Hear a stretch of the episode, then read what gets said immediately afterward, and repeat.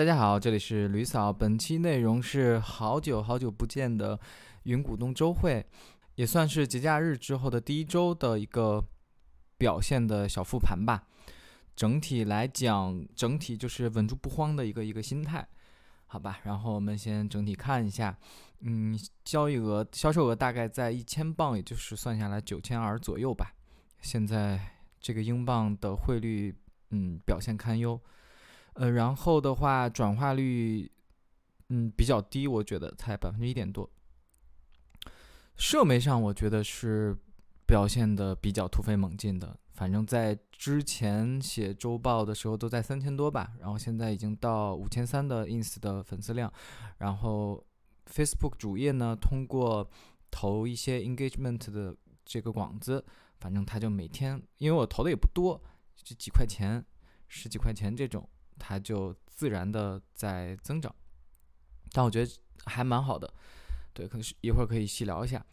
嗯，SEO 的话就很平缓吧，就是几乎属于一个十分停滞或者叫做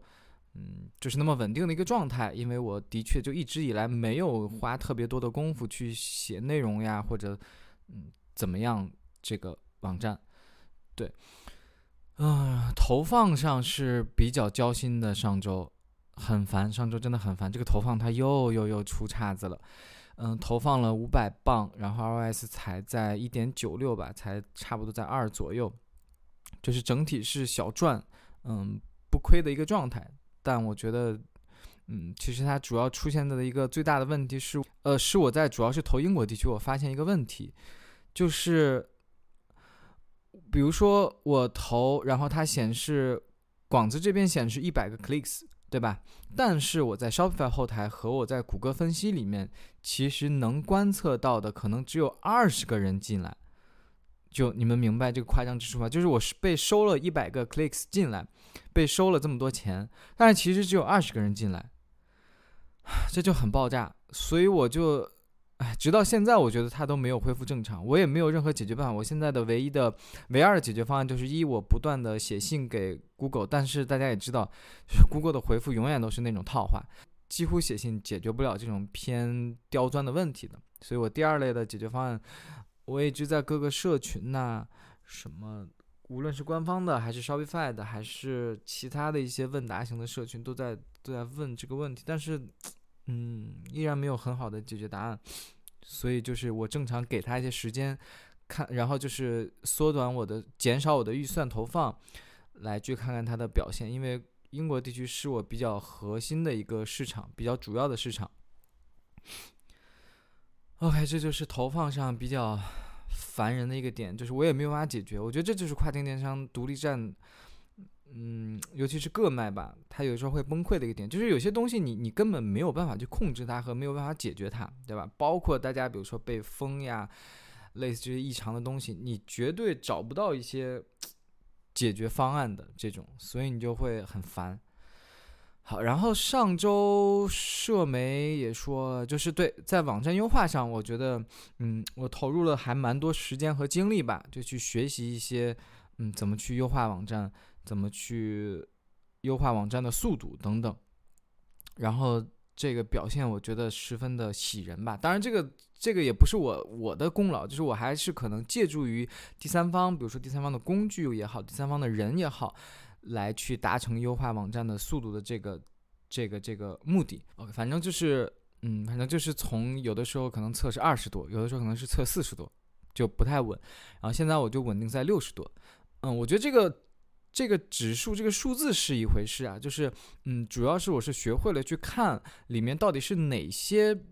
呃，参数，哪些指标在影响我这个指数，就是我会下去具体去看那些，嗯，CLS 啊或者 LTP 那些指数，它下面我到底哪些东西出现了问题，并且我学会细心去，呃，就是沉下心来去看我到底能不能去优化那里面的那些东西，或者我哪怕去求助去找人去去来帮我优化，对，所以。最终的实际的结果就是那个那个数字也，我的小狗在做梦，哎我好想拍个视频，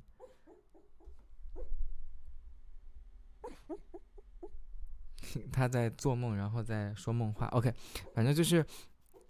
它它那个数字是的确也上升了，然后看到它那下面提出的问题也的确就都抹平了，也就是都解决掉了，所以整体我觉得还是很好的一个一个一个一个一个结果。OK，然后 PayPal 的话，上周迎来了第一个客诉升级，就是那种人家直接就是直接升级问题，然后你要开始介入，并且最终由 PayPal 来去呃定夺这个钱是不是要打给客户。对，然后是二十号到期，我这几天可能要就去写一些那个申诉申诉材料什么的。嗯，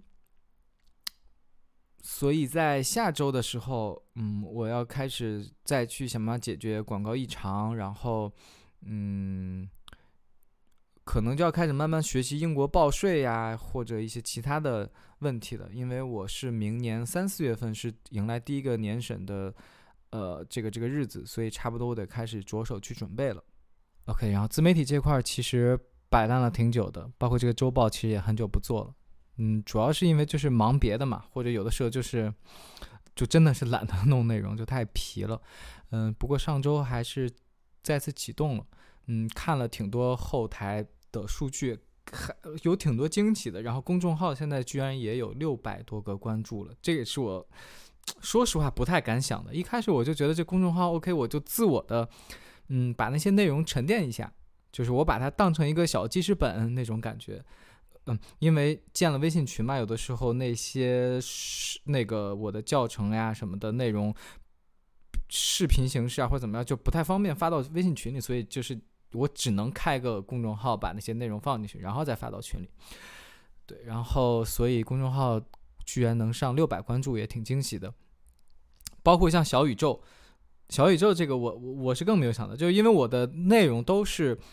音频直接导出来，也没有专门去策划一些。这个音频的节目什么的，然后也可以有四百的订阅，然后我且自知我的这个内容它没有办法通过音频去收听的吧？我觉得就是可能小宇宙的听者们会觉得这这这这这玩意儿就听一下怎么好使呢？对吧？就好歹你得看那个视频，然后看个文字去去去看。OK，然后最最惊喜的也不叫惊喜吧，就是整个社群吧，我觉得我的。微信的两个社群，就人虽然也不多，对吧？我知道跨境领域还是好多好多那种前辈们，他们的社群人巨多，一进去都是啊什么二十多分群、三十多分群那种。对，但是我觉得我的群的质量，我个人觉得就是全球全球第一的那种。对，然后就是，但是我觉得我的社群的质量就很好，然后也备受好评，